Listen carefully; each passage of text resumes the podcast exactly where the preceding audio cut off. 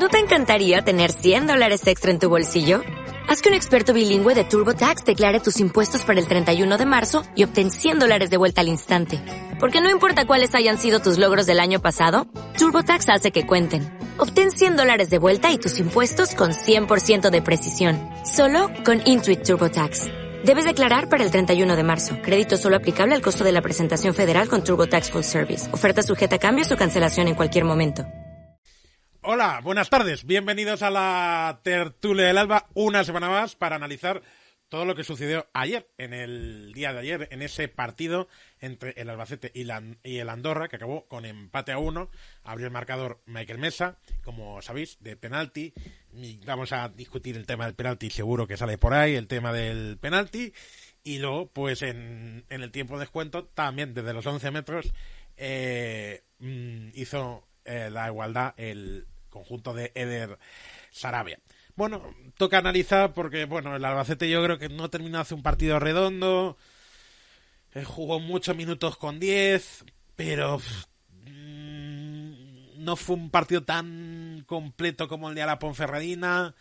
El, Albacete genera dudas porque ya son tres partidos eh, sin, sin conseguir la victoria y luego son además partidos donde el Albacete se está dejando puntos en los minutos finales, con lo cual, pues eso hay que paliarlo eh, en las próximas semanas, porque claro, esta sangría no puede seguir. Voy a cambiar la pantalla y voy a pasar a, presentar a mis contertulios, que los tengo por aquí.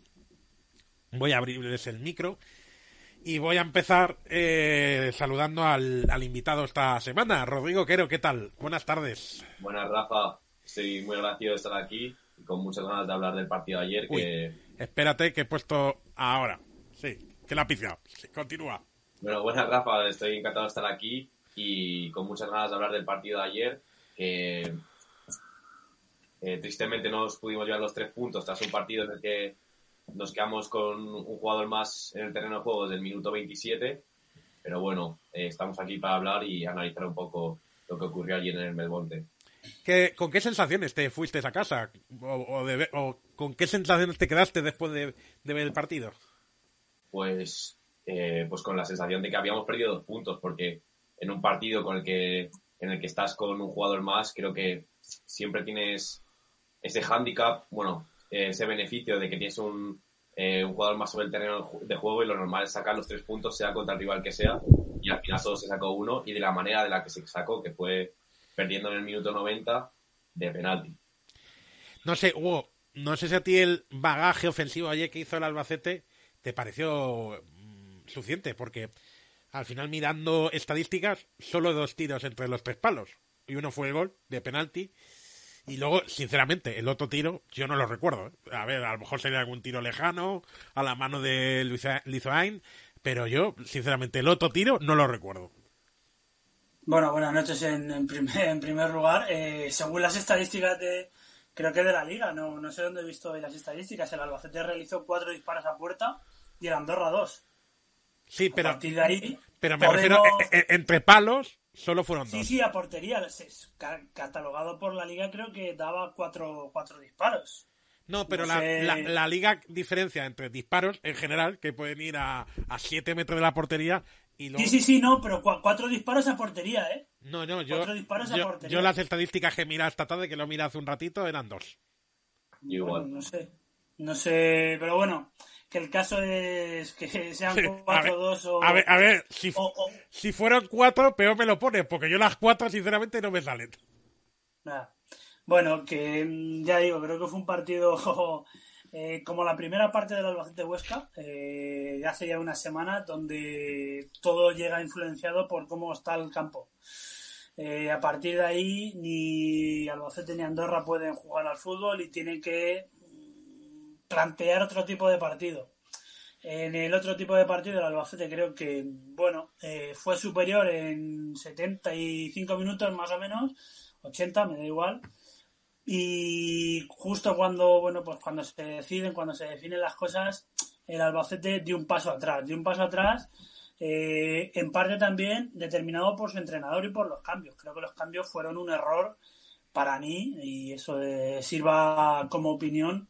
eh, fueron un error clamoroso, es decir, ganando 1-0 eh, con uno más sobre el terreno de juego, con tu rival, que bueno, pues tu rival va a tener una, va a tener una, y la tuvo.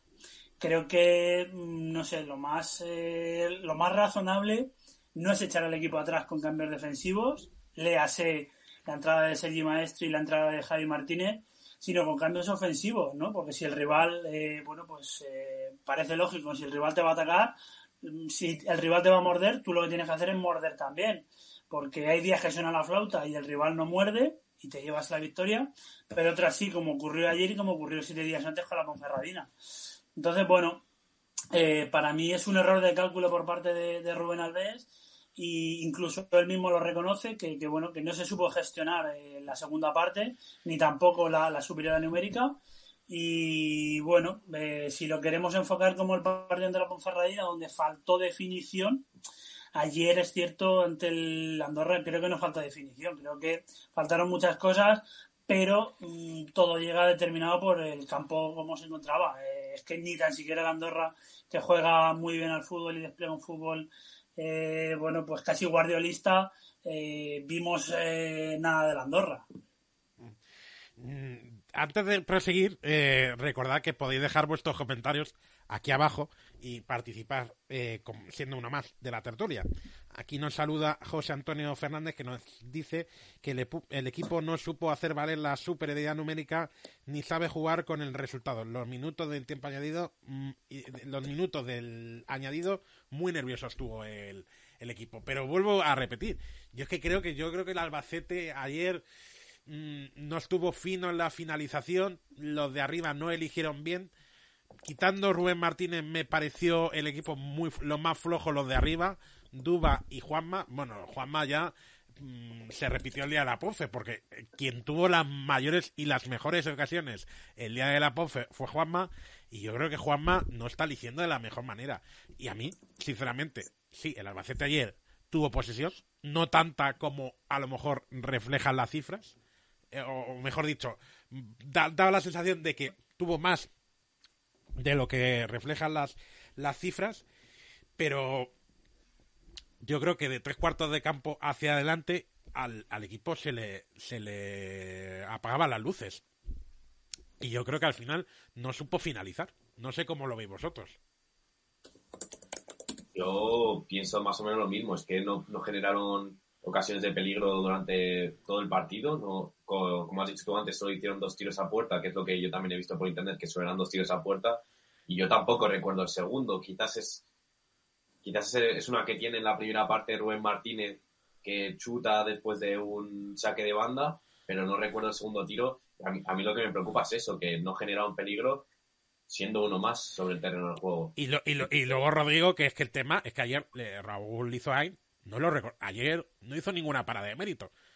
Cosa que hizo, sí que hizo el portero georgiano, ¿cómo se llama? Eh, Mata, ¿cómo se llama? Matariche, eso, el, el, el de la, el de la Poz. Maca, Macariche. Macariche, eso. Bueno, Matariche. Matarile Matarile el que nos dio a nosotros.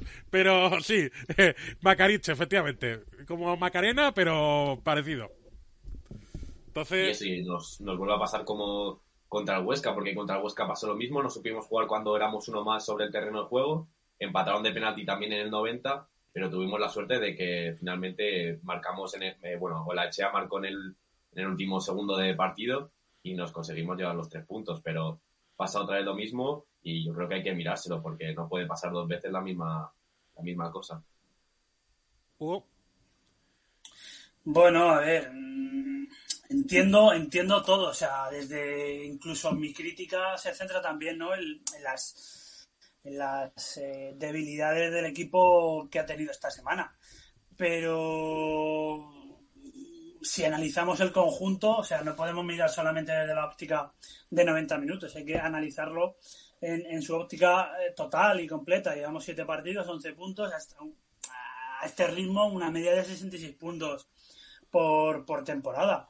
Es verdad que la competición es muy larga, es durísima y ya lo estamos viendo. Es que cualquier equipo y en cualquier momento eh, te, te, hace te hace trizas, ¿no? Todo, cualquier planteamiento. Pero bueno, a mí lo que yo veo del Hombre, equipo mirándolo, tú decías, es que Hugo, genera. tú, tú decías, Hugo, mirándolo en conjunto, es que el día del Burgos le pasó lo mismo, la semana pasada contra la Ponfe le pasó lo mismo, ya son tres jornadas. Sí, son tres jornadas, pero mm, otros años, otras temporadas, yo recuerdo que el Albacete tenía eh, un problema más o menos parecido de que no marcaba, que le, le cuesta marcar gol, y, pero hay, una salvedad, yo por lo menos intuyo una salvedad, es que este año sí generamos, sí generamos, el, el equipo es muy vertical, el equipo mm, roba y rápidamente, eh, bueno, pues eh, las cuatro circunstancias en el centro del campo rápidamente eh, se, se y si no es Manu Fuster por una banda es Rubén y si no es Dubasin y si no es eh, Higinio bajando la pelota. Entonces, bueno, creo que este año sí que hay más eh, proposición en cuanto a fútbol, en cuanto a llegar. Y bueno, pues es verdad que nos está, nos está faltando o nos está penalizando, mejor dicho, la idea de que nos cuesta meter gol. Pero eh, si miramos los números de otros equipos de segunda división, eh, yo creo que debemos estar ahí, ahí en la media en cuanto a goles a favor. Yo no creo que Yo es que em- ningún otro equipo lleve 20 goles a estas alturas. em- empieza a pensar de que yo creo que al Albacete le falta un poco más en ataque. Porque quitando Higinio, quitando a mm, Rubén Martínez, a Duba y a Manu Fuster, ojo que no estáis metiendo en ese quinteto, que en, esta, en este caso es cuarteto, a Juanma. Porque Juanma de momento, eh, aunque ya ha marcado, yo creo que está más fallando que acertando. Y yo creo que quitando eso, el Albacete no tiene mucho más en ataque, no tiene alternativas. Y claro, yo sigo pensando eh, que igual eso no es suficiente. Aunque Pues ahora sí. mismo las cifras dicen que estás en media tabla, tranquilo. Pero claro, si vemos las últimas jornadas, cuidado. Estoy de acuerdo con Hugo. Quizás otras temporadas sí que no generábamos nada cuando teníamos arriba a Sosulia y a Ortuño, pero es que esta temporada sí que se está, sí que se está generando bastantes ocasiones. Es verdad que en el partido de ayer no tuvimos muchas ocasiones, pero el partido contra, contra Ponferradina sí que, sí que las tuvimos. Es verdad que, que falló Juanma dos o tres y podíamos haber ido 3-0 en el primer tiempo, pero, pero otros, otros años el principal problema era que ni generábamos peligro y este año al menos lo estamos generando y veremos a final de temporada si el problema estaba en ataque o no. ¿Proponéis algún cambio en, en la zona ofensiva? ¿Alguna novedad de centro del campo para arriba? Yo la verdad que no. Eh, es verdad que Higinio es un jugador muy importante y sin él se ha visto que el, el Albacete tiene ciertas carencias en ataque porque aporta muchísimo, sobre todo bajando sus balones, ya que te saltas una, una, eh, una línea porque te sacas, te saltas la del medio centro mediante balones en largo a Higinio y se, se nota mucho que no está que no ha estado en los dos últimos partidos. Es verdad que la, la jornada pasada sí que jugó, pero se, se notó sobre todo ayer que nos faltaba Higinio. Hugo, Bueno, yo ahora mismo me preocupa más saber y conocer qué es lo que tiene Higinio. ¿no? Porque, es bueno, para mí Dubasi lo está haciendo muy bien. Eh, siempre sabiendo y teniendo como, como, como, como punto central que Dubasin es la alternativa, ¿vale? Y de momento la alternativa eh, lo, lo está haciendo bien, más allá de, eh, bueno, pues muchos dirán, bueno, sí, es que no mete tres goles por partido, pero vamos a ver, eh, vamos a ser realistas, Dubasin estaba el año pasado en, primera red, igual que Albacete de Balompié, y bueno, eh, todo lleva un proceso de aprendizaje y empezamos muy bien y de momento la, la cosa ha bajado. Pero ahora mismo para mí Manu Fuster en banda es insustituible. Eh, Rubén Martínez o, cualquier otra alternativa por banda derecha, bueno, pues podría ser podría ser una de las eh, de las opciones. Pero es que, que quitas a Michael Mesa para meter otro jugador más ofensivo. Pues, es que, eh, ya digo, ahora mismo creo que tampoco hay. Eh, si la solución va a ser Caguaya, pues entonces creo que nos podemos ya bajar todos. carro. la- la- igual la solución, lo que pasa que, claro, el estado de forma todavía no es el óptimo. Es Dani González. Sí, pero es que Dani González, por ejemplo, ayer me preocupó mucho eh, las sensaciones. Eh, de hecho, el, gol del... Em, bueno, perdón, la acción previa al empate o al penalti viene eh, precedida por un bueno pues un saque de banda que, que, lo regala Dani González cuando fácilmente lo, lo más lógico es controlar con el pecho y bueno pues buscarte la vida en ataque y la realidad es que regala un saque de banda y de esa y de ese saque de banda, a posteriori se concede un córner. Y bueno, pues eh, me preocupa las sensaciones de Dani González y de un verano donde no, no ha estado. No sé si necesita más rodaje, si necesita más cariño por parte del club o lo que quiere y lo que está haciendo es presionar, bueno, pues para salir cuanto antes y, y buscarse la vida en ese Real Madrid, Barcelona o Villarreal que presuntamente están detrás de sus servicios. Bueno, es lo que ha dicho que se quiere quedar, ¿eh? Y lo dijo con, tal, contundencia. Sí, sí, me parece bien, pero Rafa, tú y yo sabemos cómo funciona el mundo del fútbol. Sí, sí, pero es que lo dijo con tal contundencia, o sea, mm, porque tú, puedes ser tibio y más si tiene 19 años, como es el caso 20, como tiene este chico. Pero claro, es que no, no, es, que ha habido cosas que se han dicho que no han sido ciertas. Pues, eh, yo creo que el jugador no tiene necesidad de entrar en esas cosas. O sea, al final lo que se escribe, lo que, lo que se cuenta, pues eh, al final es de información interesada de uno y otro y a, lo mejor no lo han podido eh, meter, ¿sabes? No, nos han podido engañar, Luis, las fuentes eh, que, con la que tratamos la, prensa habitualmente. Entonces, pues eh, yo creo que el jugador, en mi, en, mi, opinión, se tiene que quedar al margen de todo eso. No sé. Bueno, no iba, iba a hablar de Rodrigo porque yo estoy justamente detrás de, una noticia eh, que ya la podemos dar. La Liga denuncia al Albacete ante antiviolencia por cánticos en el Belmonte. entiendo que en el día de ayer. No, en el partido de la Ponferradina. Ha sacado la, la, liga una nota informativa hace unos minutos. Así que otra multa más a la Albacete de Balompié. Bueno, pero eso ya lo reflejó el árbitro en su momento en el acta, ¿no? Eh, no, porque, bueno, no sé si lo reflejó o no. Y lo que viene aquí es que la Liga Antiviolencia o ha denunciado ante la Comisión Antiviolencia por esos cánticos en el partido de hace una semana. Una cosa es lo que refleja el árbitro en el acta y, el informador lo que la liga el informador y, el informador que el, informador como su palabra indica tiene que informar de más allá de lo que pasa en el terreno de juego o sea normalmente los informadores eh, mm, reflejan en su informe valga la redundancia eh, pues hay eh, cánticos o no normalmente pues hace unos minutos, ya digo, ha salido la, nota por parte de la liga. O sea que, bueno, pues habrá, habrá que hablar también de esto, ¿no? Sí.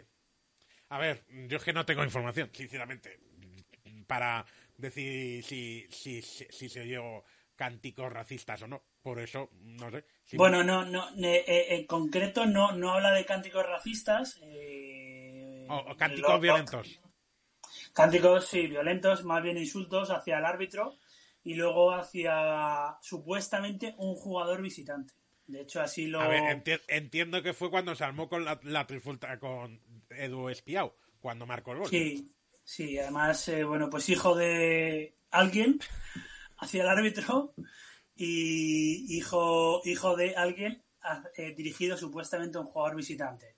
Entonces, bueno, pues eh, la, liga lo ha puesto en conocimiento de antiviolencia, que me imagino que, bueno, pues eh, otra proposición de multa a la Albacete de Balompié.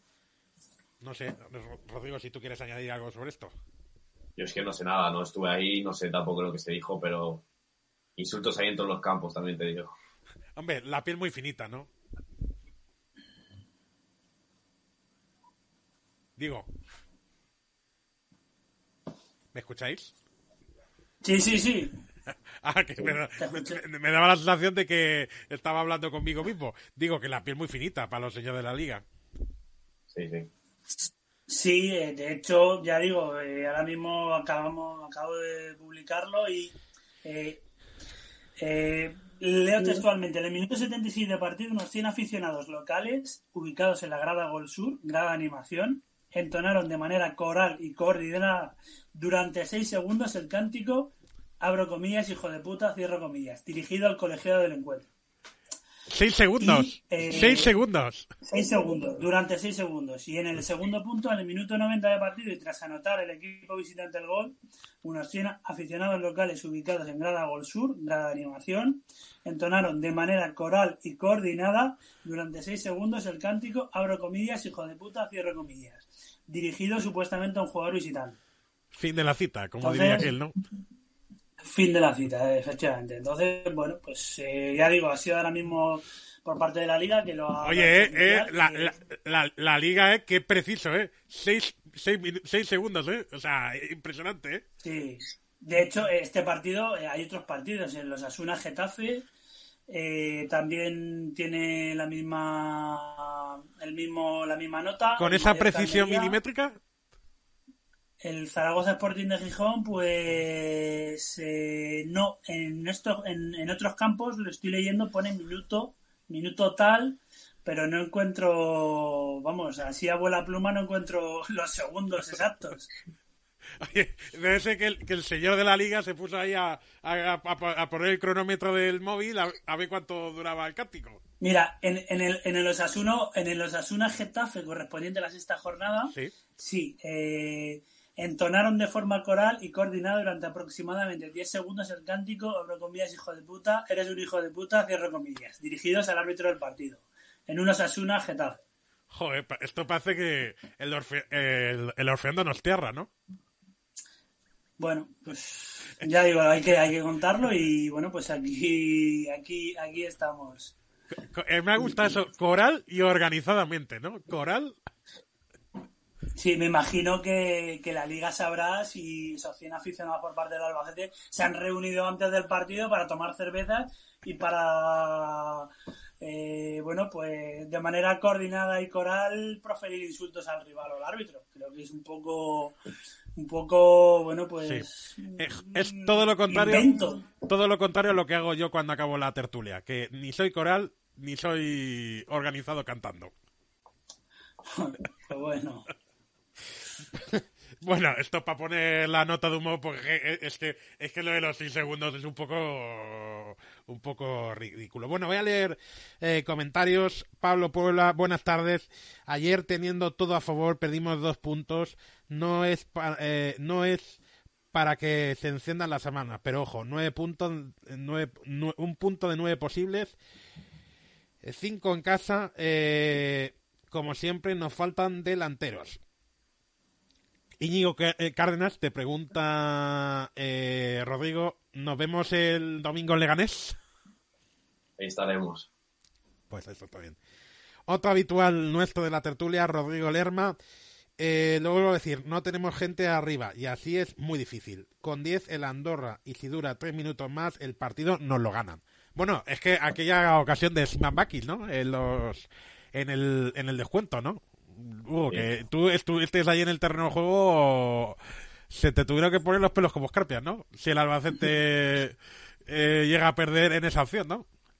Sí, un poquito más, y un poquito más, porque es que fue además una situación descarada, ¿no? Por parte de la Andorra, es que mm, yo tampoco pensaba que la Andorra iba a jugar así, tan directo, tan tan frontal, y la verdad que me sorprendió para bien, ¿no? Porque, bueno, pues un equipo recién ascendido, de verdad que creo que tiene más presupuesto que el Albacete, pues bueno, eh, le echó lo que hay que echarle y, bueno, pues si llega a ganar, pues más de uno hoy estaría ya pidiendo cabezas. Hombre, vamos a ver, sorprender a medias. Hay que ver. o sea, Esto, ya- esto, esto es para hacer la cuñita, hay que estar atentos a los vídeos de 5 más el descuento.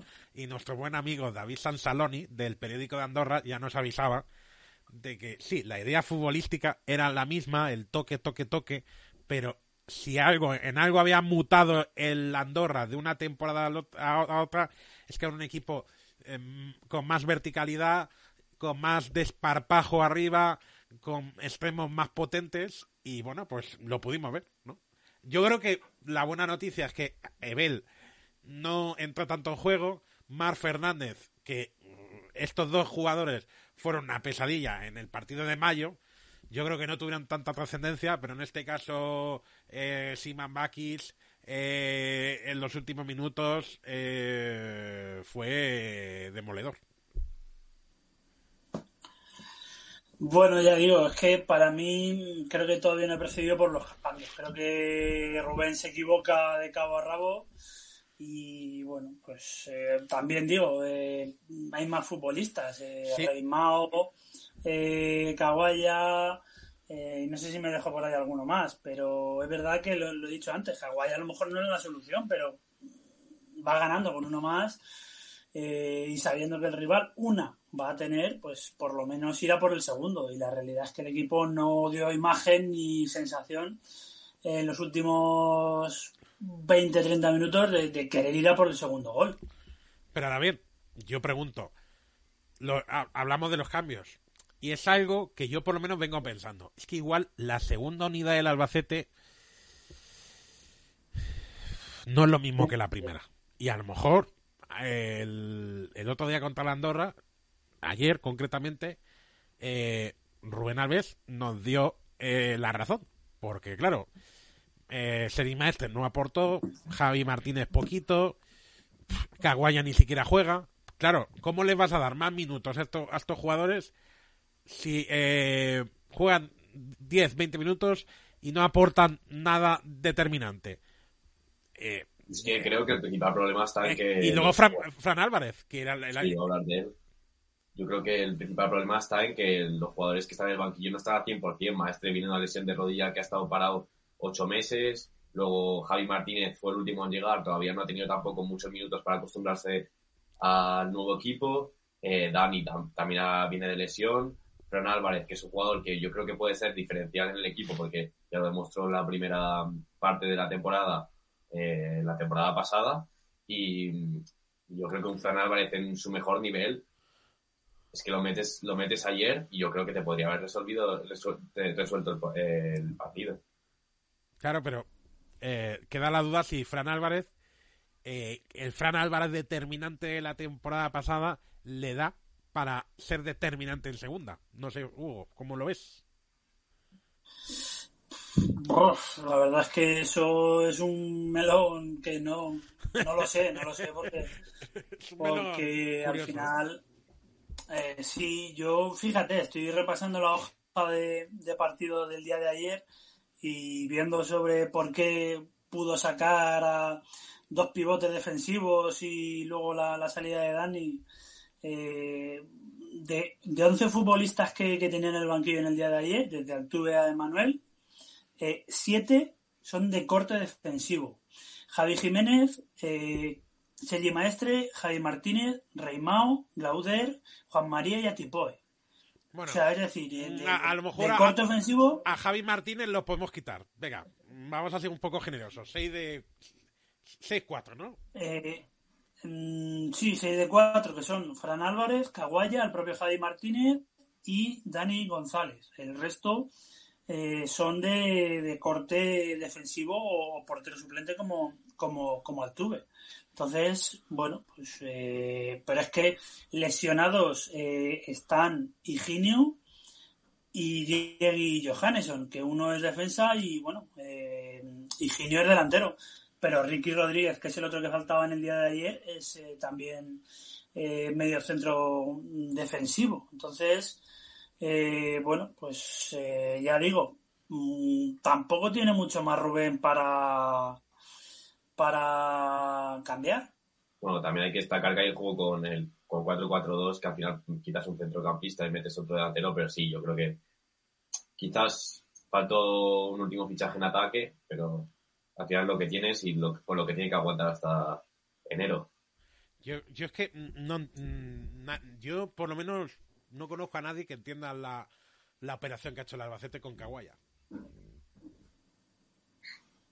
Ya, bueno. Bueno, mm, yo, yo en parte lo entiendo o quiero, quiero ponerme en, la- en el pellejo de, de Alfonso Serrano. Es decir, yo lo firmo el pasado mes de enero, una apuesta mía personal, un futbolista de proyección, y sé las taras que tiene. Una de ellas es que está lesionado, que puede tener algún tipo de, de, do- de dolencia. Mm, lo operan, es operado para, para bueno, pues con el fin de, mejorar su proyección. Y, bueno, pues ahora te lo tienes que comer entre comillas y hacerle ver al, al mister, a Rubén, que, es un futbolista importante para el equipo. Pero claro, si el mister de momento no cuenta con él, pues es difícil que, eh, que se vean las cualidades de. Los dos estábamos en la rueda de prensa de Alfonso Serrano. A mí la sensación y lo he dicho antes en la tertulia de radio, es que eh, el Albacete se queda Andy Caguaya porque eh, quiere revalorizarlo para sacarle algún rédito económico, pero que no confían en el jugador. A mí es la sensación. O sea, es ponerle el cartel de transferible el 1 de septiembre, cuando el mercado se abre el 1 de, enero. Con lo cual, pues, no tiene mucho sentido. Ya el, el propio director deportivo aquel día te dijo que este jugador está en venta que a nada que juegue bien, que a nada que acumule partidos le van a dar la, baja. Por lo menos es la sensación que a mí me dio. Bueno, yo la lectura que hago es, es otra, voy, soy más conservador en ese sentido. Yo ya digo, creo que es un futbolista que ahora mismo está en Albacete por Alfonso Serrano.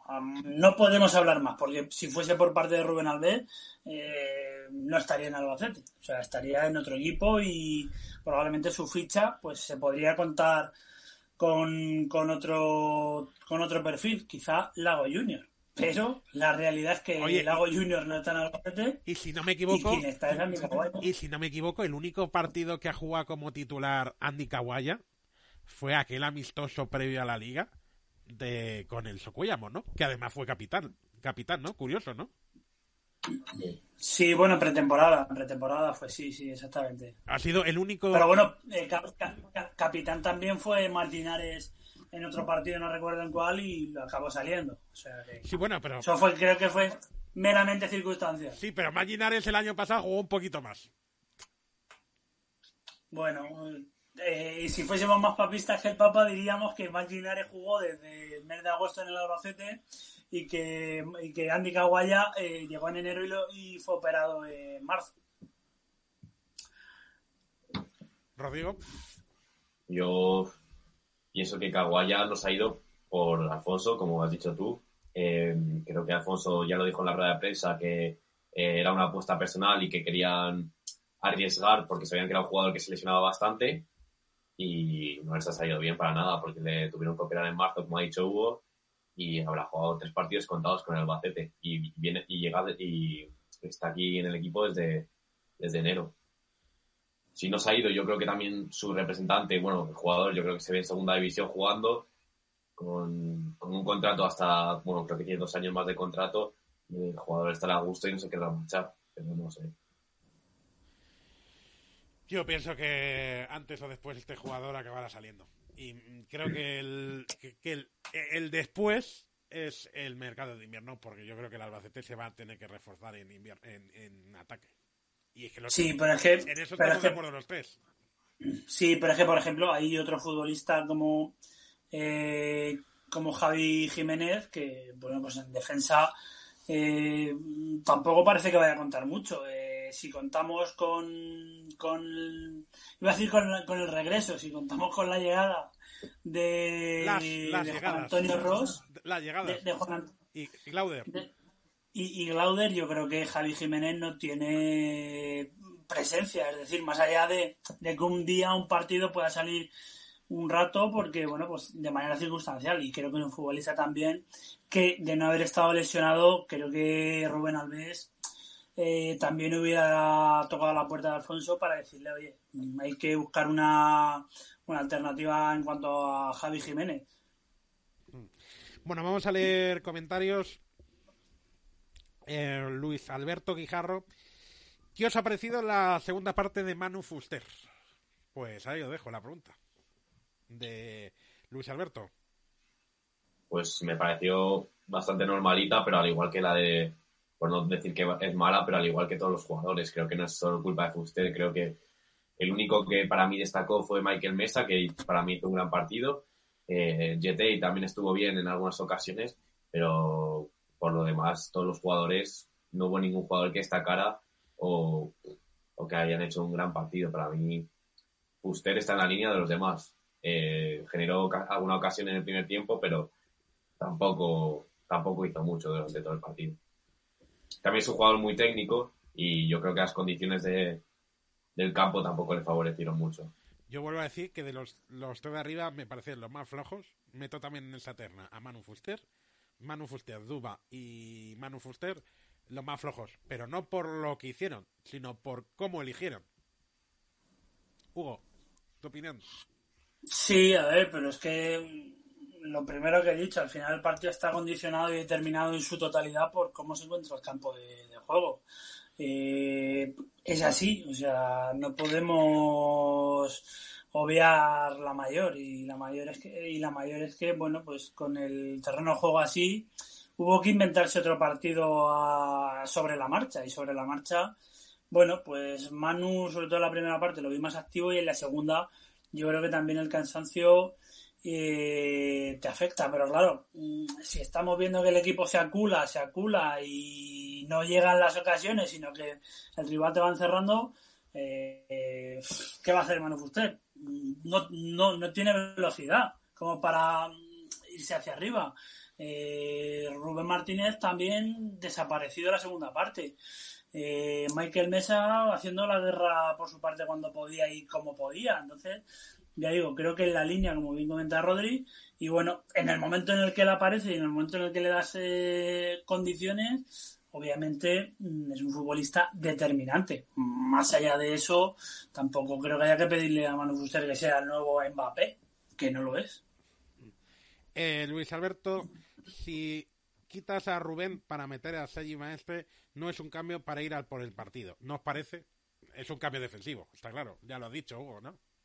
Sí, claro, claro. O sea, al final lo que haces es, es al equipo de manera inconsciente y no sé si queriéndolo o no, pero la realidad es que eh, mm, juntas a un defensa eh, que sería maestra ayer, yo lo, que recuerdo de, él era pues eh, el, centrocampista de la Andorra intentando pasar líneas y, él pues intentando achicar agua. Había veces que lo conseguía y otras que no, porque luego encima se un condicionante. Eh, Sergi Maestre es un futbolista, no es un futbolista rápido, ¿vale? Por, por dejarlo ahí eh, claramente. O sea, es un futbolista lento y claro, en cuanto le gana la espalda rápidamente un futbolista desequilibrante, eh, si, si pasa lo que es su línea, tiene bastante, bastante ganado. Entonces, ya digo, creo que el cambio de manera consciente o inconsciente aculó al equipo y lo, al final eso lo que, lo que llevó es que el Andorra con uno menos y sin nada que perder, pues tuviera una. Y luego no solo una, sino que tuvo dos y bueno, pues si llega a meter las dos, pues las manos en la cabeza.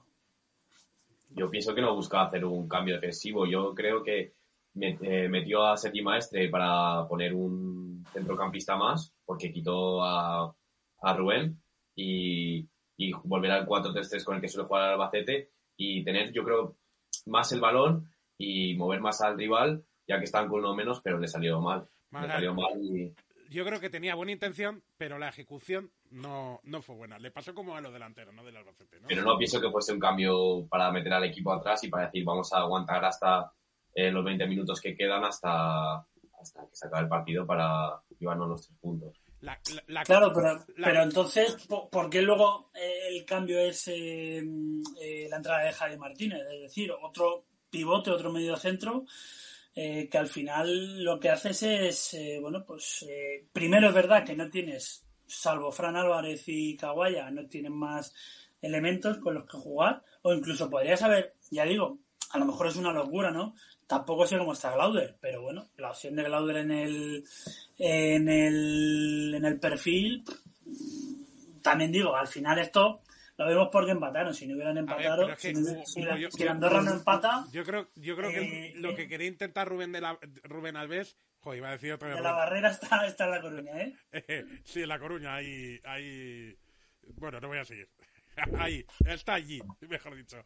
Eh, yo creo que lo que intentaba era tener, tener el balón, jugar, poner jugadores que, que supieran asociarse Pero lo primero, que yo pongo en duda todavía el nivel de Sergi Maestre, yo creo que Sergi Maestre ahora mismo no está para jugar tantos minutos o para jugar tantos partidos, eh, eh, un partido tan eh, con tanta intensidad, y luego que Javi Martínez, yo creo que ahora mismo es un jugador que no tengo muy claro cuál es su papel en la plantilla.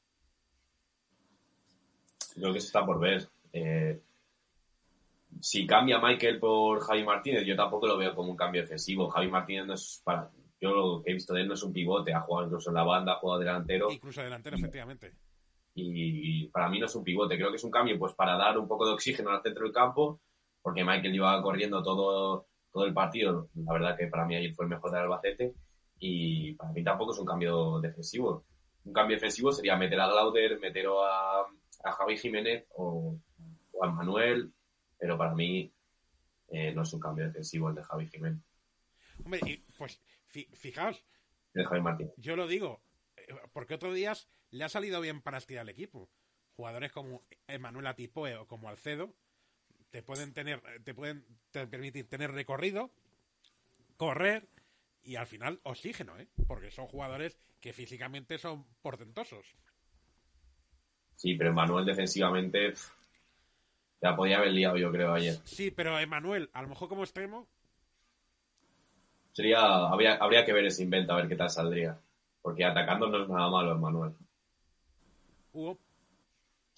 Bueno, Manuel o el propio Lauder, ¿no? Ya digo, ante la falta de efectivos, eh, ya digo, todo esto es a toro pasado porque probablemente si Andorra no hubiera empatado, eh, hoy el debate no existiría. O sea, esto mm, es así como que... No, pero Hugo, no, no podemos engañar al personal. El Albacete tiró dos veces la puerta. Dos veces la puerta. Volvemos a la estadística. Entonces, Sí, pero- si, si el Albacete, pero la- si el la- Albacete hubiera ganado ayer, porque no hubiera eh, eh, ese, ese penalti no se hubiera producido, estaríamos hablando de una victoria pírrica del Albacete con la ley del mínimo esfuerzo. O, o Ya, pero, pero, por- pero volvemos otra vez a lo mismo. El Eibar, que es líder ahora mismo, perdón, el Eibar no, el, El Alavés. el, el- el Alavés, que es líder ahora mismo, lleva nueve goles a favor. Tú llevas ocho. Es decir, la diferencia, eh, ¿dónde está la diferencia? En, en que disparan mucho pero marcan lo mismo. Entonces, para mí la, la diferencia, o sea, todo radica en la, en la eficiencia. Sí, la. Bueno. la- eficiencia es que ahora mismo, según las estadísticas de la liga, el Albacete tiene una, eh, una mm, eh, efectividad inferior al 25%, que para mí es baja.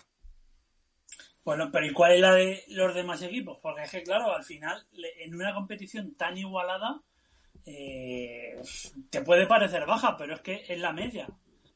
Y más un recién ascendido, que es que yo creo que muchas veces nos desviamos de, de ese pequeño hilito que pone recién ascendido y que lleva una etiqueta. ¿Sabes? Porque mm, probablemente si en vez de Albacete nos llamásemos eh, Racing.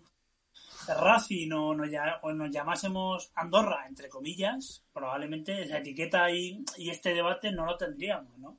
La realidad es que somos el Albacete y, bueno, pues eh, un recién ascendido. ¿Queremos ver más allá de eso? Pues, oye, genial, pero tampoco creo que sea algo de lo que hay ahora mismo que hacer una montaña de, arena. Ya digo, el Deportivo a la vez que el líder lleva nueve goles a favor. Entonces, bueno, ¿dónde, dónde está la diferencia entre el, el- entre el Alavés y, y tú? Bueno, pues que tú llevas un gol menos y llevas dos goles más. Llevas siete en contra. Pero, vamos, si el Alavés es líder con nueve goles a favor y tú eres eh, octavo, o no- perdón, noveno, con ocho goles a favor, mm, ya digo, eh, ahora mismo el Albacete promedia una un media de 66 puntos por temporada. Por temporada. Y igual hay años hasta que te da para jugar el playoff con esos puntos. Sí, probablemente. Bueno, eh, por cierto, eh, aquí eh, Luis Alberto nos dice sospechosamente varias contras para poder haber rematado el partido. El día eh, de la Ponferrina se jugó mejor. Es lo, es lo que digo yo, eh, Luis Alberto. El equipo no decidió bien. No decidió bien. Es verdad que se llegaba con facilidad ahí a tres cuartos de campo, pero, tres cuartos de campo, pero luego ni Duba ni Juanma, sobre todo Juanma, estuvo en la, en la toma de decisiones muy mal, muy mal. Porque por lo menos Macariche, que ahora sí que lo digo bien, Macariche, eh, el día de, la POFE se salió.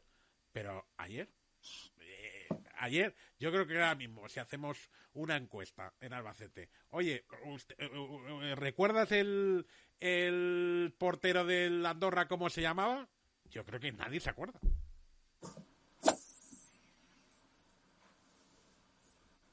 ¿No? Sí, bueno. Al final, se leí a alguien en Twitter ayer que decía que el partido contra Ponferradina, el Albacete, mereció ganar. Y el partido de ayer incluso merecimos hasta perder porque en la última, jugada del partido nos podían haber metido el, el segundo y llevarse los tres puntos tranquilamente.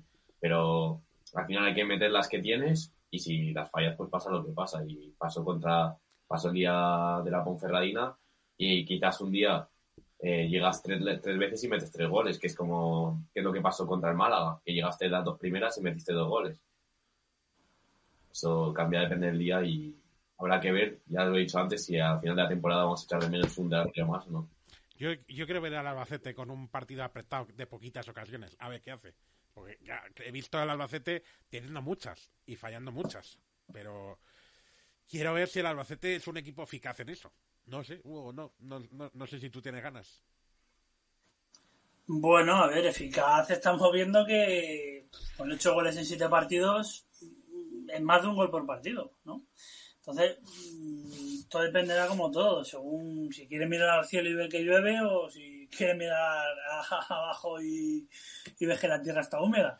Hmm. Eh, no sé, ya digo que a mí me parece que todo está dentro de, lo que uno podía prever y un dato, no sé si ilusionante, esperanzador o como, llamarlo, pero el Albacete tardó eh, la, última temporada en segunda, cuando se desciende, tardó 16 jornadas en llegar a los 11 puntos actuales. Ahora mismo llevamos 7 jornadas y 11 puntos. Dirá alguno, bueno, sí, pero aquella temporada descendiste.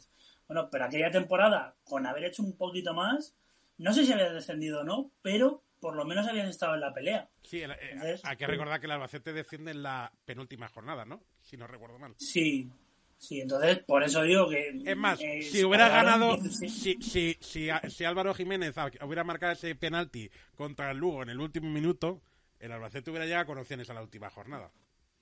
Bueno, te lo pongo mejor. Si el Albacete no, no hace el, fiasco que hace en Girona, creo que por lo, por lo menos. Bueno, pero en Málaga pierde cero.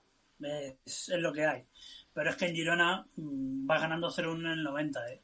Es que eso. Para coger al caso de la manteca. Esa derrota sí que fue dolorosa. ¿El qué, perdón? Esa derrota sí que fue dolorosa, la de que te, remontar, te remontan un partido en el 90. Me podría haber pasado ayer perfectamente también, ¿eh?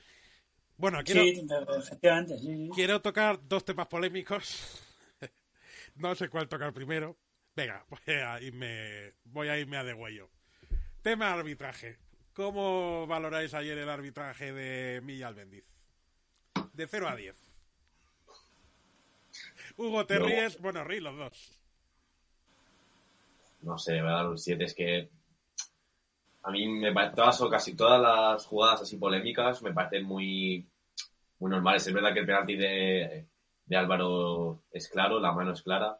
Luego el penalti de Duba me parece bastante, bastante dudoso.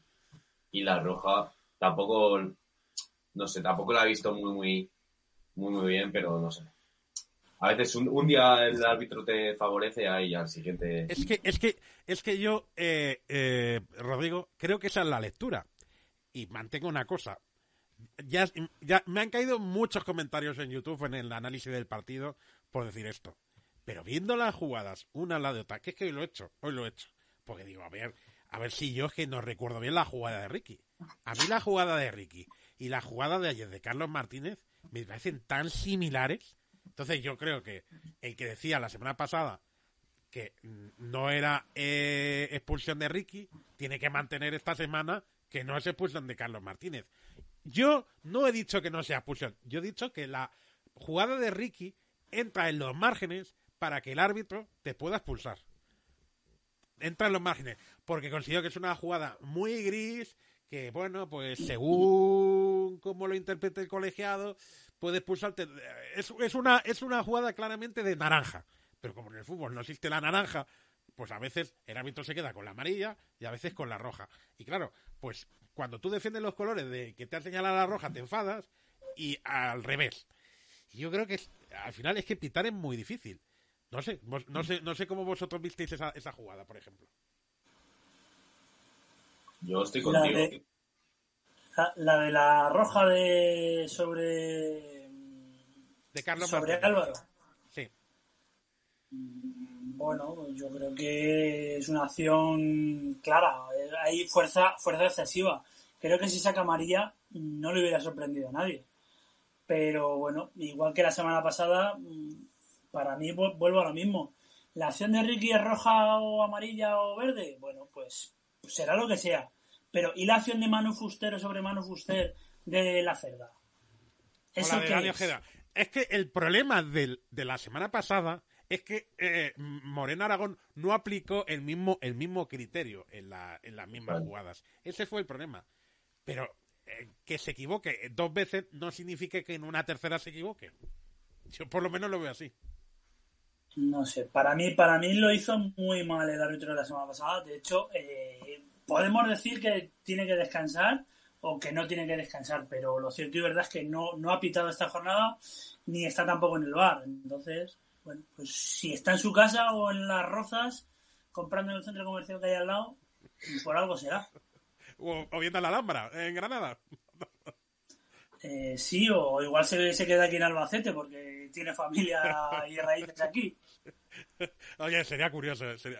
Te has escapado vivo, eh, Hugo. Eh, nota que le pones a mí al Bendiz. A mí al Bendiz, eh, bueno, 6. ¿Y a Moreno? Pero es que al de la semana pasada le pongo un menos uno. Yo. Yo cuatro y medio y cuatro y medio, sinceramente. No me pareció el de Morena. Es que, vuelvo a repetir, yo creo que un árbitro lo tienes que suspender claramente cuando, yo qué sé, cuando se ha comido un penalti en fuera de juego que es muy claro.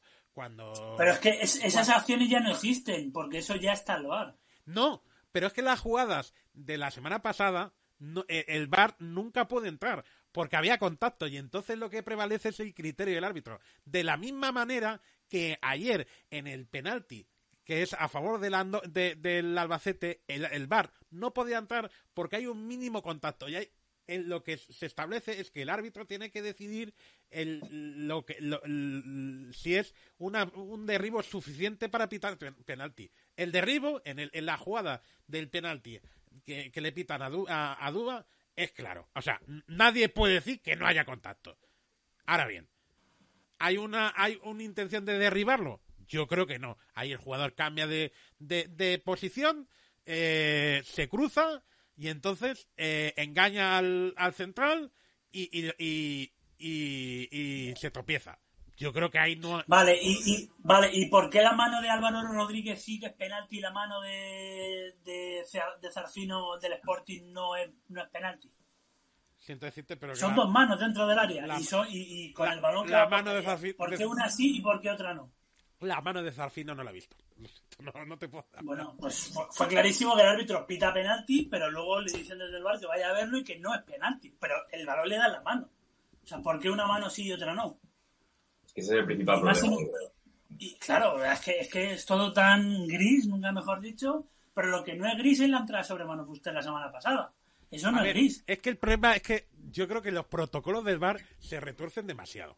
Es decir, a veces valen, a veces no, y a veces se los saltan, y a veces no los aplican bien. Y yo creo que a veces es todo tan lioso. Yo creo que todas las actualizaciones que hemos tenido en los últimos años del, del, eh, reglamento con el tema de las manos es todo tan.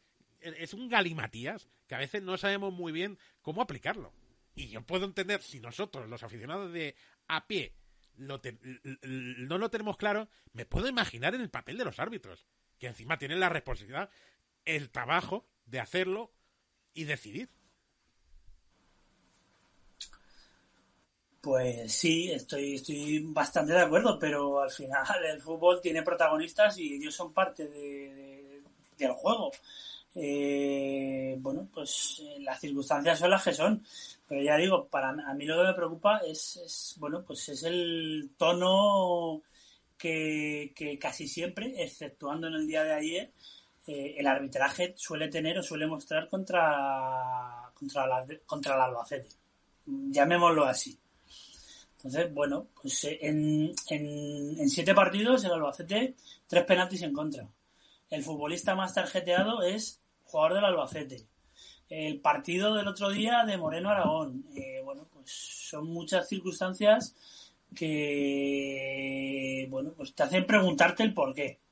¿Vale?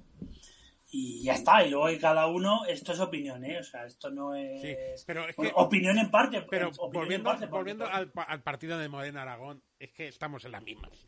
Eh, ¿Moreno Aragón podría no haber expulsado a Ricky? Sí. ¿Podría haber expulsado a Dani Ojeda o a la Cerda? Sí. Pero podría no haberlo hecho, en el sentido de que son jugadas tan interpretativas. ¿Sabes? Vamos a ver, si eh, la cerda, eh, en vez de ir al tobillo, es que claro, ahí el tobillo es una, un, un, límite tan civilino en el fútbol. Si, si la entrada de la cerda o de Eric hubiera sido a, la, tibia, a la altura de la rodilla, vamos, se iban con una roja, pero vamos, como, como, como la Catedral de Burgos, de, de, grande, no, no existiría dudas. Pero están en ese límite ahí donde el árbitro, yo creo que decida lo que decida, la va a fastidiar. Y decida lo que decida, uno no va a estar contento. Bueno, pero es que eso es parte del arbitraje. No sé si, vamos, yo creo que sí lo viste, el, penalti que le pitan al Málaga el lunes pasado. Es que lo, es otra circunstancia anodina y que no tiene sentido alguno. O sea, por parte del arbitraje. Eh, cuando no había VAR, bueno, uno se explica diciendo, bueno, es que el árbitro no, ha visto la acción, es que el árbitro eh, ha considerado una cosa, pero es que con el VAR. Sí, pero Hugo, esto, y esto lo hemos hablado tú y yo muchas veces, y yo te quiero preguntar, por ejemplo, Rodrigo, eh, la, la temporada pasada, y lo hemos dicho en esta tertulia muchas veces, la sensación que nos dio es que los árbitros en primera ref, sin VAR, hacían mejor arbitraje que en segunda división con VAR. Pues la verdad es que sí.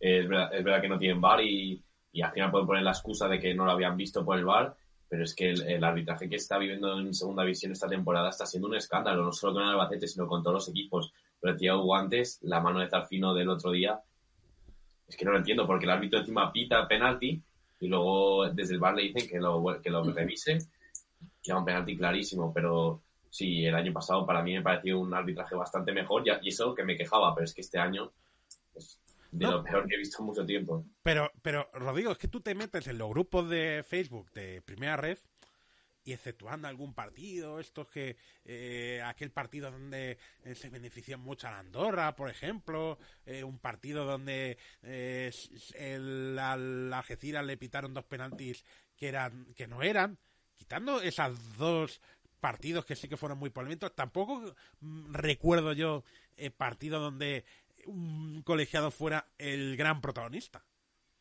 Ya eh, son como partidos puntuales, pero es que en estas jornadas te estás dando cuenta de que en cada jornada hay, hay alguna polémica y algún penalti que se ha pitado, otros que no se han pitado, los criterios, y yo creo que ese es el principal problema, los criterios, porque no puede ser que cada árbitro tenga un criterio o que dentro de un partido el árbitro vea una falta como cartulina roja y la otra como amarilla o ni siquiera cartulina. fíjate, yo creo que la de la cerda sobre Manu Fuster, eh, si en vez del minuto 20, que es cuando ocurre, ocurre en el minuto 70, 80, eh, es una, una roja por parte del árbitro clarísimo. Fíjate. Bueno, pues, pues dicho esto, que vosotros lo habéis manifestado, yo sé que esto es un, un debate muy vacío, porque no lo van a quitar, pero bar sí, bar no. Para mí, VAR sí, pero siendo utilizado correctamente. Reunión de árbitros que se miren los criterios y para mí el VAR sí. Hugo. Para mí también, y hay un detalle que creo que le daría más veracidad a todo esto, y es que, como ocurre en el baloncesto, los árbitros llevaran un micro y todo lo que se dice, todo lo que se escucha, lo escuchásemos. Es que eso, sería ya eso abrir la caja de Pandora. O sea, ahí te tenemos contenido para la web, ¿no? Sí, pero, pero vamos a ver, eh, yo como espectador o como parte de, este circo que, se llama fútbol, necesito saber por qué un árbitro eh, saca una amarilla o por qué saca una roja. Es decir, eso es darle veracidad al fútbol y darle sentido al bar, porque, oye, el del bar también se puede equivocar. Y luego que no, y luego que no sabemos. Una imagen te puede engañar. Y luego que no, y luego que no sabemos quién está en el bar, porque sí. Eh, ¿Quién estaba ayer? Prieto Iglesias, ¿no? Eh, creo recordar que sí, ¿no? Sí, Prieto Iglesias. Lo vemos en la imagen al principio del partido que nos enseñan ahí la, como digo yo, la cámara de seguridad. Allí los ves sentaditos que parecen que están jugando a la videoconsola. Pero Luego, luego no sabemos si se han ido de cañas o se han ido al baño. Se supone que siguen allí, ¿no? Sí, pero cuando, realmente cuando he interesado saber lo que dicen los árbitros, pues me, acuerdo del todo que José Luis, entonces sí, la, eh, las, eh, las grabaciones se hacen públicas. No, no, no, no, no, las grabaciones no se hacen públicas. La los equipos tienen acceso a las grabaciones, pero no se hacen públicas y los, los equipos tienen acceso a las grabaciones, pero no pueden decir lo que eh, escuchan esas grabaciones. Bueno, pues eso es como tener un millón de euros en el banco y, y no, poderlo gastar. Claro, entonces, a ver, eh, ya digo, para mí, para mí creo que el, tema del bar, eh, yo digo que sí, que el bar sí, pero deberíamos de darle mayor credibilidad a todo, no porque el árbitro vea una imagen y se ve como le arrastra los tacos y es roja o verde. Como el otro día. El otro día para mí el futbolista del, de la Ponferradina se escurre antes y Ricky va detrás. Entonces, bueno, pues eh, algo de interpretación tiene que haber. ¿Por qué el árbitro le saca la roja a Ricky o por qué no le saca la roja? Bueno, pues creo que sería... Porque hay un pisotón. Bueno, pero que creo que le daría más, más, veracidad a, las acciones y sobre todo al sistema del VAR eh, un elemento tan simple como conocer o, reconocer que están diciendo los árbitros eh, en todo momento. Ya digo, mm, puede sonar, puede sonar a, ciencia ficción, pero mm, en el baloncesto se hace.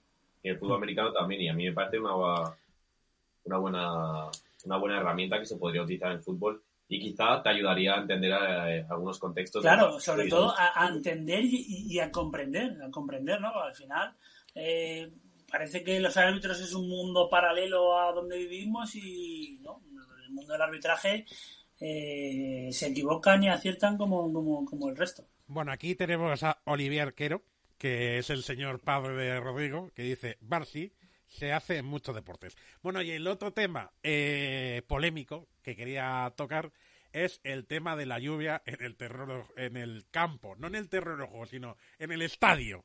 Todo el tema de las cascadas de agua que caían, las cabinas inundadas como estaba la del compañero Miguel Yeste, eh, los charcos que se formaron. Mm, Hugo, haznos una recopilación, porque puesto que tú estuviste allí, cuéntanos cómo estaba el, cruce de comunicados del Albacete con el ayuntamiento y lo que se va a producir mañana. Bueno, en primer lugar se va a producir la reunión el viernes. Eso, perdón, el, ayuntamiento por parte de por parte de, del alcalde y creo que también va a estar el concejal de deportes y la, y la de y luego en, y luego por parte de y luego la representación del Albacete. No sé si irá Jorge Buero como director general eh, Víctor Varela como vicepresidente incluso Capchi como, como presidente del club. No sé de momento lo que se va a tratar en, esa reunión más allá de lo que ya se ha dicho. Es decir de, la, del, del estado del Carlos Belmonte eh, como instalación en sí lo que ayer vimos, pues yo lo resumo en una palabra, peligroso. Peligroso, ¿por qué? Porque arriba, en la, por ejemplo, en la zona de, cabinas de prensa, eh, hay muchísimos cables, hay cableado, hay, eh, bueno, pues eh, luces, hay focos, hay enchufes y es muy peligroso. Y el agua por ahí penetra. Cada vez que llueve, vamos, eso parece, ahí están las imágenes, los vídeos y es peligroso ya no solo para el aficionado, sino para el que está trabajando allí, que Rafa, pues somos entre otros tú y yo. Y bueno, pues uno cuando va al fútbol, pues lo último que piensa es que le va a pasar algo, ¿no? Va, al fútbol a trabajar. Entonces, bueno, pues si eso se va a convertir en una profesión de riesgo, sería importante, ¿no? Que por parte de las instituciones y del club se dijera, ¿no? No, no se va a trabajar más. El estadio es así, se queda así y, ya está. Entonces, bueno, creo que hay una disputa más allá de, todo eso, porque lo que es el, terreno de juego, lo que es el lavado de cara que uno ve cuando, cuando lo ve por la tele, el Carlos Belmonte está, bueno, pues un estadio más de, de la liga coqueto y la realidad es que por dentro de las entrañas, pues, bueno, pues tiene ya, creo que del año... ¿no? Podemos decir el término, acuñarlo como vetusto, sí. Creo que del año, la, última remodelación, ¿no? Creo que del año... 2000, ¿no? Por ahí, ¿no? 2000, 96, 2000, no, no sé exactamente, ¿no? Entonces, bueno, pues al final el tiempo pasa y, bueno, pues eh, creo que el lavado de cara interno porque externo ya estamos viendo que sí, que queda muy chulo, el césped está, eh, ya se ve cuando llueve, ¿no? Drena a la perfección. Y bueno, pues eh, bueno, pues hay que, hay que eh, negociar eso. Entiendo las partes, entiendo el ayuntamiento porque al final el que hace uso es el Albacete de Balompié y entiendo el Albacete de Balompié porque al final el estadio es de es municipal, ¿no? Sí, el Albacete, pues el uno por el otro. Y el Albacete no lo alquila. Es que eso es el concepto equivocado. El Albacete tiene el usufructo del campo. Quizá a lo mejor la fórmula habría que cambiarlo es yo, ayuntamiento, le alquilo el campo y usted hace lo que quiera con él X años. Claro, eso es me consta que de la llegada de Skyline, del, grupo inversor, es lo que están intentando o lo que han intentado eh, tejer. Es decir, hacerse con eh, bueno pues con el usufructo durante 20, 30, 40 años. No, el usufructo ya lo tiene. Me refiero con el alquiler. Bueno, pues eh, no, no, no recuerdo ahora mismo cuál es el término, ¿no? Nosotros no, somos juristas, eh, no, no, sabemos precisar. Es decir, que, el, que el, el Albacete tiene un uso preferente para usar el estadio, pero eso sí, como sucedió hace dos años, si el ayuntamiento llega a un acuerdo con la Federación de Rugby para meter la, la, final de la Copa de Rey de Rugby, te la tienes que comer, el Albacete se la tiene que comer, o si eh, mañana el, ayuntamiento tiene una oferta para celebrar un concierto en el Carlos Monte, pues el, el, Albacete tiene que tragar. Sí, a, fin de cuentas eh, lo, ha resumido bien, es así. Entonces, por parte del Albacete, ya digo, hace años que bueno pues se, está intentando que, bueno pues un alquiler, una especie de alquiler a 30 o 40 años y bueno pues eh, el Albacete acometer todas esas reformas que son necesarias, pero que van desde el videomarcador que van hasta bueno pues los cimientos propios de, del, estadio. Sí, tengo entendido que ayer se derrumbó una zona, una fila de asientos, por lo menos se le Sí, en la grada de tribuna, en la grada de tribuna, eh, bueno, pues la humedad, el agua y el cemento, que pues ya tiene casi 30 años, pues al final eh, cedió, cedió. Una, una de, la, de las filas en bloque, además, fue no fue algo puntual, sino que fue una, una fila entera de, de bloque y cedió. Y esos aficionados, pues, ¿dónde van a ir ahora a reclamar? Porque ellos han pagado por esa butaca, si son abonados. Pues vamos a ver qué sucede en esa reunión. Yo es que la verdad que de estos tipos de reuniones generalmente sirven para colocar el titular ese mismo día o al día siguiente eh, para que los portavoces de ambos bandos, de ambas instituciones, salgan y digan lo suyo, pero no le veo mucho recorrido. Creo que no va a cambiar nada. Creo que ni el ayuntamiento va a cambiar su postura en la próxima semana, ni el, ni el Albacete tampoco y ni se va a contar. No, es que la, la, la, única postura ahora mismo que puede cambiar es la, por parte del ayuntamiento con el Albacete, es decir, que el Albacete le ceda el uso al club y que el club gestione eh, el, estadio y a partir de ahí sí podríamos ver cambios porque el estadio sería gestionado por, por el Albacete Balompié pero el ayuntamiento, que yo tenga constancia, se ha negado en rotundo a, a esta, a esta propuesta.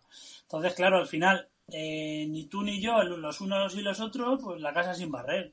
Y claro, el problema de eso es que es una instalación pública y cada 15 días no es que acoja a gente, es que acoge eh, no sé si en Albacete y en la provincia habrá alguna instalación que acoja a tanta gente. En la comunidad.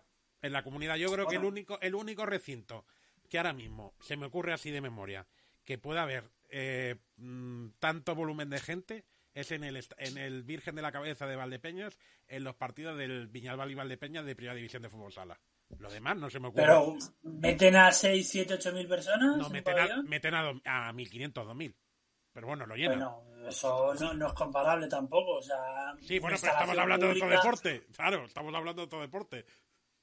Ya, ya, pero la realidad es que ya digo, que creo que, bueno, pues hay que eh, no sé si negociar o creo que las partes deben de, ceder en este, en este asunto, porque igual que ayer se cayó, como decimos, una parte, un bloque de, asientos, otro día se puede caer otra cosa. Sí, puede caer la gran Bueno, y entonces vendrán eh, las manos en la cabeza. Bueno, pues os quería preguntar ya para cerrar. Llevamos más de una hora y diez de tertulia. Eh, ¿Qué queréis decir sobre el Leganés, que es el próximo partido? Yo pienso que el Leganés eh, es el rival propicio para el Albacete, pero el Leganés piensa lo mismo. El Albacete es el rival propicio para mí, que estoy en una mala situación y necesito ganar para salir de ahí abajo. Pues yo pienso que es un rival que podemos cambiar la dinámica y empezar a ganar, eh, porque el Leganés no ha empezado muy bien. Eh, ya lo vimos en pretemporada también, que el Albacete no jugó nada mal contra ellos y todavía era un Albacete al que le faltaba cientos jugadores. Creo que era el primer partido de Higinio y de Juanma que jugaban los dos de titulares. Y yo creo que se puede sacar una victoria de Butar, que el nuevo entrenador no, no lo está no, de momento no, no lo está haciendo muy bien. Están por la zona baja de la tabla y puede ser un, un, día, un día clave para cambiar la dinámica y volver a la racha de victorias y de sacar puntos. Bueno, pues decir que el Leganés, y si ocho goles te parecen poco, Rafa, el Leganés lleva tres goles a favor. Entonces, sinceramente, viendo un poco los números de unos y otros. Bueno, por, eso está eh, abajo. Por eso está abajo. Sí, bueno, por eso está abajo, pero el Leganés eh, tiene mayor potencial que el Albacete y bueno, pues ahí, ahí, están. Yo creo que han empezado muy mal la, temporada. Creo que se han equivocado en la elección del entrenador. Eh, no, no recuerdo cómo se llamaba el nombre de Idiáquez, eso, Emanuel Idiáquez.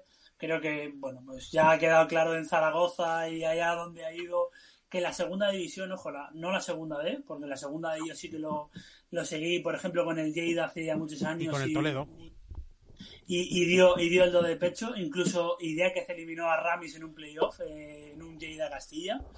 Y, el Lleida se quedó a un paso de, subir a segunda división. Pero la segunda división no le queda muy grande a Yair y no creo que no, no han acertado. Creo que más pronto que tarde el Leganés va a cambiar de entrenador y bueno, si conseguimos nosotros forzarlo para que para que ocurra, pues pues mejor. Y creo que el Albacete juega, pese a la derrota en Cartagena, creo que juega, no sé, eh, sin tanto peso, sin tanto, eh, no sé cómo denominarlo, sin más suelto que, cuando lo hacen el Carlos Belmonte. Y bueno, si no llueve, que es otro condicionante importante, eh, creo que se puede ver un buen partido del Alba porque, bueno, después de ya de tres semanas, el equipo estará, sobre todo a nivel mental, estará fastidiado. Yo tengo, yo tengo ganas de ver a ver cómo juega el Albacete, dándole un poquito a la iniciativa al otro equipo, porque yo mm, sospecho que el, el, tendrá que dar un paso adelante. O sea, es el partido ahora mismo propicio, porque no, es un rival de la zona media, no es un rival directo, que ahí pues mm, tiene más presión, o no es un equipo de la zona de arriba que tiene potencial, es un equipo de la zona media ahora mismo el Albacete. Tengo ganas de cómo el Albacete puede gestionar eso. Tengo curiosidad. Yo, pienso que no, no va a tener la iniciativa el Leganés, a pesar de que necesiten los tres puntos. Y el Albacete, como ha dicho Hugo, es, eh, fuera de casa sí que se suelta más y es, es, uno de los equipos que más puntos saca fuera de casa. Ha sacado 6 de 9, una derrota en Cartagena, una victoria en La Rosaleda y una victoria en, en Lugo. Al fin y al cabo, igual es les gusta más jugar fuera de casa porque no sienten el peso de jugar con la afición.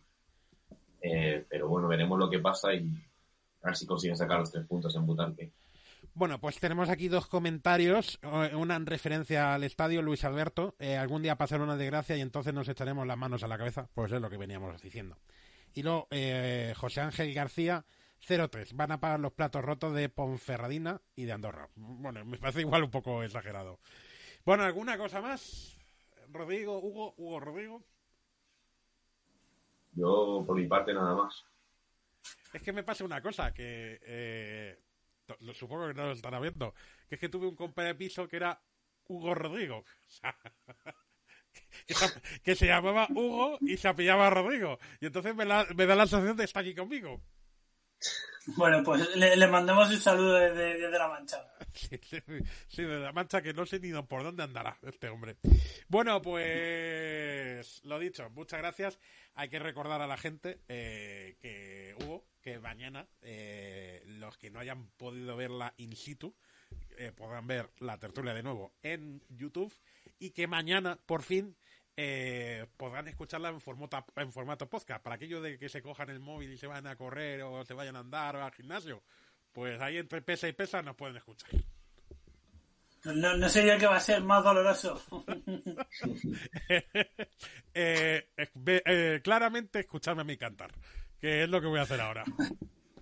bueno, Bueno, pues aquí lo vamos a dejar. Eh, ya sabéis, eh, seguimos en 5 más el descuento.es, ahí con toda la actualidad del Albacete y del deporte de la provincia, en YouTube, que vamos a traer contenido esta semana también interesante. Y bueno, pues la semana que viene nos vemos en la tertulia del Alba. Y lo venía avisando. Oye, es que la lluvia viene muy bien estas fechas. Alguien me está poniendo el retorno por ahí. Pero tengo que acabar así. Buenas noches, señora. Buenas noches, señora. Y hasta la próxima.